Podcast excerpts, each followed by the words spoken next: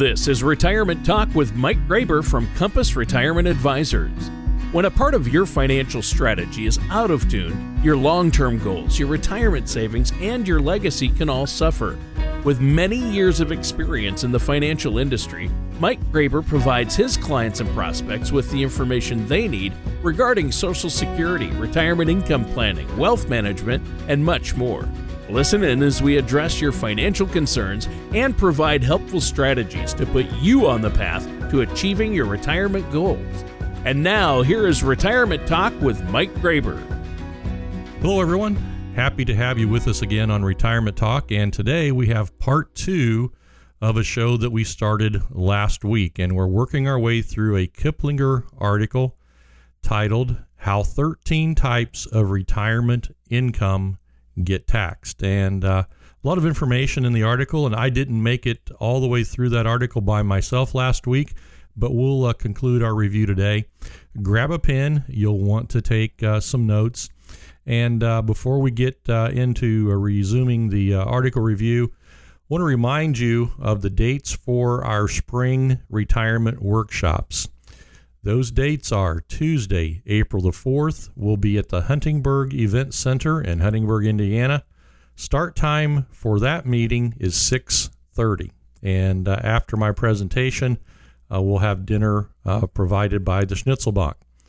And then just on Thursday night of that week, April the 6th, we will be at the Schnitzelbach in Jasper.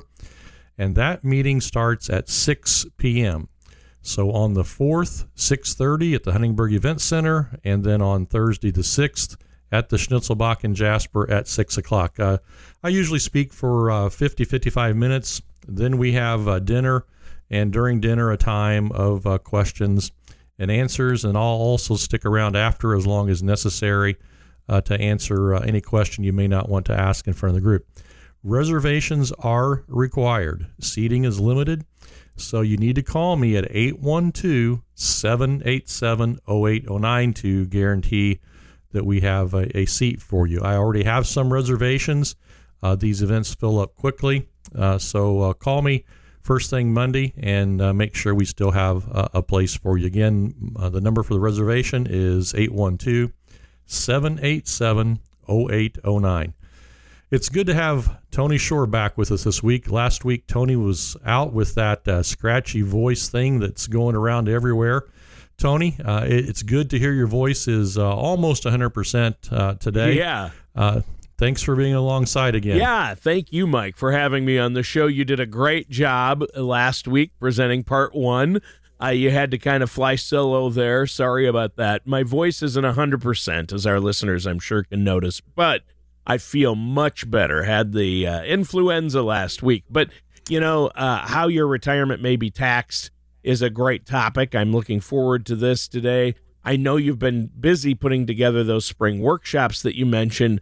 I want to really encourage our listeners to give you a call and reserve a spot. There's no cost, but they do fill up fast. So you want to go there. What was the main topic? What is going to be the main topic for your April meetings? Well, it comes as no surprise. We keep a focus on, you know, the tax issues that are going to impact retirees, and we'll talk about some things that we believe are necessary to protect our nest eggs from taxation. We're also going to be spending some time covering the new SECURE Act 2.0, those new rules and how they impact retirement accounts are new. They're just a few months old. We'll make sure everyone understands those. And then we cover some things on Social Security, some long-term care explanations, and make sure that we just, you know, put some things on radar that we'll ask people to take into consideration. But we'll be focusing a lot on protecting your assets from taxation and making sure that everyone understands the new rules under the SECURE Act 2.0 and how those impact retirement account distributions. Well, Mike, I'm sure you'll have a full house as always. I know it's a popular event in both Huntingtonburg and in Jasper. Now, on to today's topic. Where do you want to pick up this Kiplinger article? Well, let me just do a real quick review of what we hit last week, and then we'll get into some new info. I would encourage our listeners to maybe go back and Find us on our podcast or on our website and get last week's information. But we talked last week about how taxes apply to 401k, IRA, and other tax-deferred accounts. We emphasize the importance of planning for your RMDs. We followed that up by looking at provisional income, Social Security taxation, and then we touched on pensions and capital gains. And we finished up last week's show by talking about annuities. And annuities, they can be a foundation, they can be a cornerstone within a retirement income plan. So understanding how annuities and the income that they can provide, how that's taxed, is really important. And that's where we concluded last week's show. So again, we were talking about 13 different types of accounts and how they're taxed. We've got a few more to get fit into today's show. Well, it sounds great, and I know this is an important issue for you, especially how taxes impact retirement income. And I know that you have that concern due to the borrowing and spending by our government, especially over the past 4 or 5 decades. We're now facing some really big issues and tough choices as a country. So I think it's imperative that listeners take that into consideration and how their retirement is going to be taxed. As you often say, Mike, it isn't what you make, it's what you keep. Oh, that's so true, Tony. And I'm looking forward to a show that we're going to air here in a couple weeks. Rand Paul publishes a Festivus report on wasteful government spending each year. And we're actually going to work our way through his report in an upcoming episode of Retirement Talk. At the end of the day, if we don't know how much of what we've accumulated is going to be ours to spend because we don't know how much the IRS is going to want in taxes, it's really impossible to have a predictable retirement income. And that's why I'm concerned for retirees who've accumulated too much money in tax-deferred accounts. In my opinion, I believe that successful retirees of the future, they'll have thought through this very issue, and they'll have done that with a qualified advisor who's trained not just in growing assets, but also trained in the distribution planning side of the work. And that requires that we take into account how future taxation will impact their retirement. Well, it is important, obviously, and you make a great point there. Obviously, this is going to be huge. This is a big thing, and, we've got a lot of ground to cover. So where do you want to go now? Well, let's pick up with the Kiplinger article. Again, the title is How 13 Types of Retirement Income Get Taxed. And in addition to what we spoke about last week, the article goes on to analyze taxes on municipal bonds. There's some potentially good news here because the interest that we earn from municipal bonds is exempt from federal income tax, and also interest from bonds issued in your home state is often exempt from state income taxes. But you want to be sure that you check your state laws on this. And also keep in mind that capital gains on a municipal bond might be triggered if you choose to sell any or all of the actual bond. So you have to distinguish between the interest from the municipal bond, and then if you sell the bond itself, there may be a capital gain to take into consideration there. Well, yeah, and to me, municipal bonds seem like they could be a valuable addition to a lot of financial strategies. It depends on somebody's situation, and it's definitely worth a conversation with somebody like yourself, Mike, a financial services professional. Yeah, I fully agree with you there, Tony. There's a fit in a lot of portfolios for municipals, and it's good to keep those in consideration to know what's available and how they might fit. I'm going to move on here, and we're going to talk about, savings bonds. And I'm guessing that, some of our listeners, may own savings bonds. And in this Kiplinger article, They have some information that might be of interest. So I want to point a couple things out here. When it comes to federal income taxes, interest on Series EE and on Series I, U.S. savings bonds are typically taxed as ordinary income, and you pay that in the year that those bonds mature or when you redeem them, and here's the key, whichever is earlier. And then we have HH bonds that they talk about in the report. And with those, we pay tax on the interest annually as we receive payments. According to this Kiplinger article, interest on U.S. savings bonds is generally exempt from state and local income taxes. I know, that's good to know. I know, years ago, it was kind of a tradition or a thing in lots of families to have, $5 a week, $10 a week, $20 a week deducted from their pay. And it went straight into savings bonds. And so it's not uncommon for someone to let us know as we're looking at their portfolios that they've got, a drawer full or an envelope or two full of savings bonds. We don't talk about those a lot. The interest rates have been pretty nil on those for the last many years. But again, if you find yourself owning these bonds, we want you to know how those are taxed. Yeah, this is good information. What else do our listeners need to know about savings bonds? Well, Kiplinger goes on to explain a point that I think has been overlooked in large part for many years, and that's this. If you go back to school, if that's on your retirement bucket list, you might want to consider that interest on the EE bonds or on the I savings bonds, if you use those to pay for the costs of higher education, those may be tax-free. Oh, wow. as long as you follow certain rules. There's always an attachment, but the bonds must have been purchased after 1989, and they must have been purchased by someone who was at least 24 years old.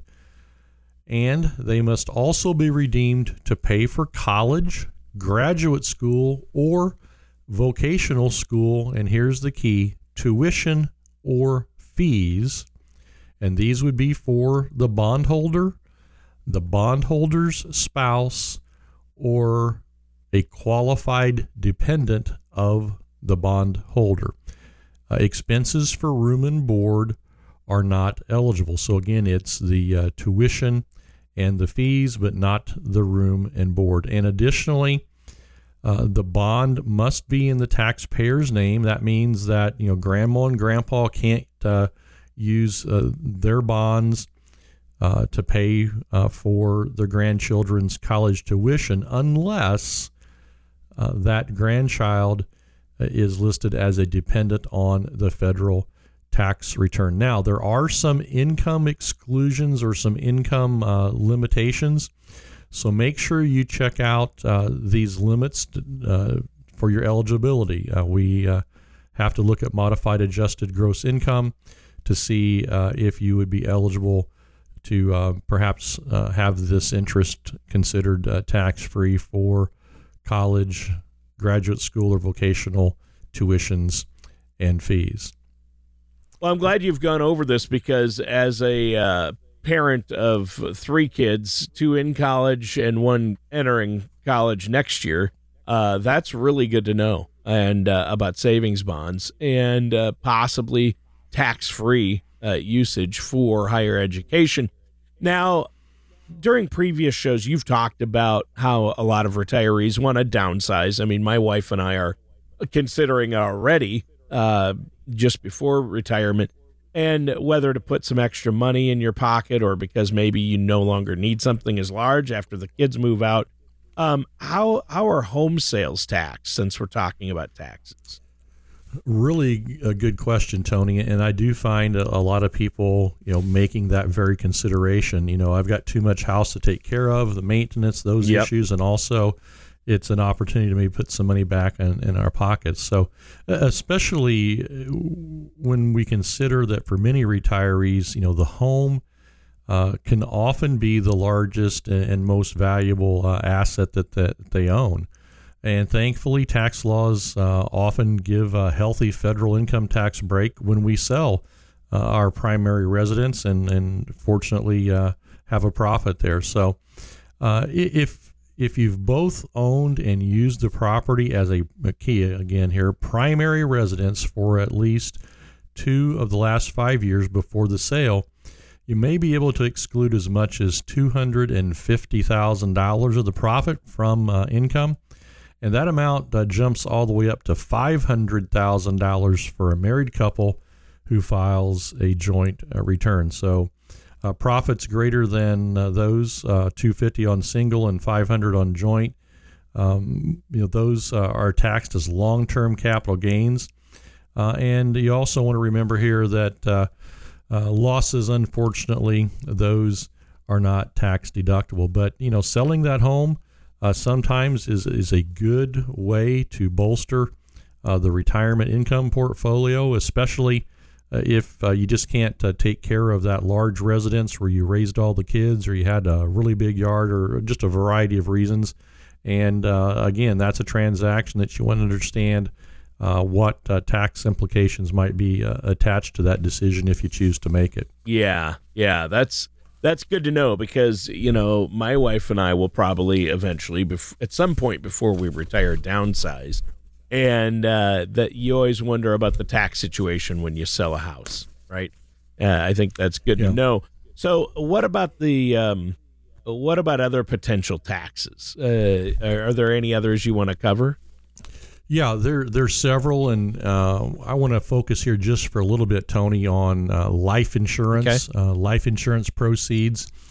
In today's world, we're seeing a lot of people incorporating life insurance products into the retirement plan for a variety of reasons. Section 7702 of the Internal Revenue Code is where we find the information on life insurance policies. And again, they can be used for a variety of purposes.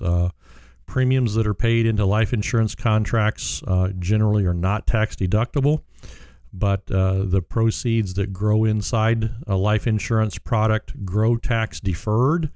And then we have to consider, all right, at retirement, we're going to take some money out. And what are the tax implications there? So we want to look at 2 aspects of a life insurance policy. The first one is if you happen to be the beneficiary of a life insurance policy when someone passes away. So if you're the beneficiary, that check that you receive is typically not going to be taxed. That's one of the advantages with life insurance. It's a great tool. It's a great financial tool to take what may be taxable funds and move them into the life insurance contract so that when it goes to the heir, maybe it's children or grandchildren, that instead of it being taxed on its way from, let's say it's money that's in an IRA or a 401k or something like that, the taxes have to be paid before it goes to the beneficiary. But if you use life insurance as a conduit, then the recipient, the beneficiary, is going to receive those funds without any taxation. So again, you want to understand how these tax rules apply under Section 7702 to life insurance. So again, if you are the beneficiary, those funds should come to you totally tax-free. And if you have any questions at all about your life insurance policy, I would encourage you to meet with the agent, meet with your financial advisor, and have that life insurance policy reviewed. Make sure it's up to date. Certainly check the beneficiaries and make sure those are up to date. Yeah, our listeners should pick up the phone and give you a call, Mike, and you'd be happy to give them a second opinion on what they have as far as life insurance and if it's right for them. Some people are underinsured. Some people are overinsured. Some people have the completely wrong type of policy and are missing out. I know there's great, life insurance has come a long way. There's a lot of great cash value policies that you can really help you, especially when it comes to income in retirement and the benefits as well. Yeah, there are, Tony. You know, it's like most things. Things get revised. There are improvements. There are new versions. And one of the bigger advantages to life insurance these days is the option that lets you use the death benefit while you're alive for things like long-term care, coverages for activities of daily living. And so, again, it's important to make sure that as you review your mutual funds or you review your stocks or your bonds every year, that you're reviewing your life insurance to make sure that it's doing all that it can for your financial picture. So we talked about the beneficiary. Let's talk about the policyholder who maybe has funded a life insurance policy over many years, and now they're looking at taking funds out. Right. In general, if you make a distribution and the distribution is larger than the premiums that were paid, you may have a taxable event there. But within most life insurance policies, there are provisions or mechanisms that would allow you to take that gain out and not have to pay tax on it. So again, it's not something you may want to enter into lightly, that type of a decision, without a conversation with your financial advisor. So, you know, just a lot of ins and outs. You know, it's something that you don't want to rush into and make the decision without fully comprehending what's happening. But again, life insurance is a tremendous financial tool. It can help accomplish a lot of things within the dynamic plan. And again, you have to differentiate between being a policyholder and a beneficiary and how those things might pertain to you. And let me get our retirement workshop dates one more plug here as we get ready to sign off today. But we will be at the Huntingburg Event Center in Huntingburg, Indiana on Tuesday, April the 4th. That meeting starts at 6:30. Our hope there is that some of the folks that live in the time zone to the south will have a little additional time to get there. The presentation starts at 6:30, and then we'll have dinner by the Schnitzelbach. And then on Thursday night, we'll be at the Schnitzelbach. That's April the 6th. That meeting starts at 6 p.m. Now, you have to have a reservation. We limit the number of seats so that there's a time where people can ask their questions. We keep these to 26 to 30 people generally, and we hope that you'll choose to join us. We already have some reservations that have come in from information that we've already shared. So call me at 812-787-0809. You can also find information on our website, Compass Retirement Advisors LLC.com. Thank you for being with us today. Hopefully you got a couple of notes that can help you as you prepare for your retirement. If you have any questions at any time about your retirement income strategies, call me and let my team take a look at what we might be able to do to answer your questions, address your concerns, and help you prepare for the retirement that you worked so very hard for.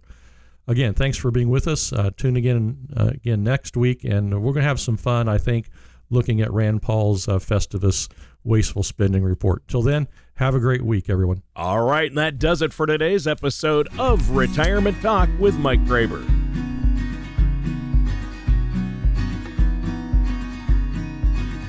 Thank you for listening to Retirement Talk. Don't pay too much for taxes or retire without a sound income plan. For more information, contact Mike Graber at Compass Retirement Advisors. Call 812-787-0809 or visit them online at CompassRetirementAdvisorsLLC.com.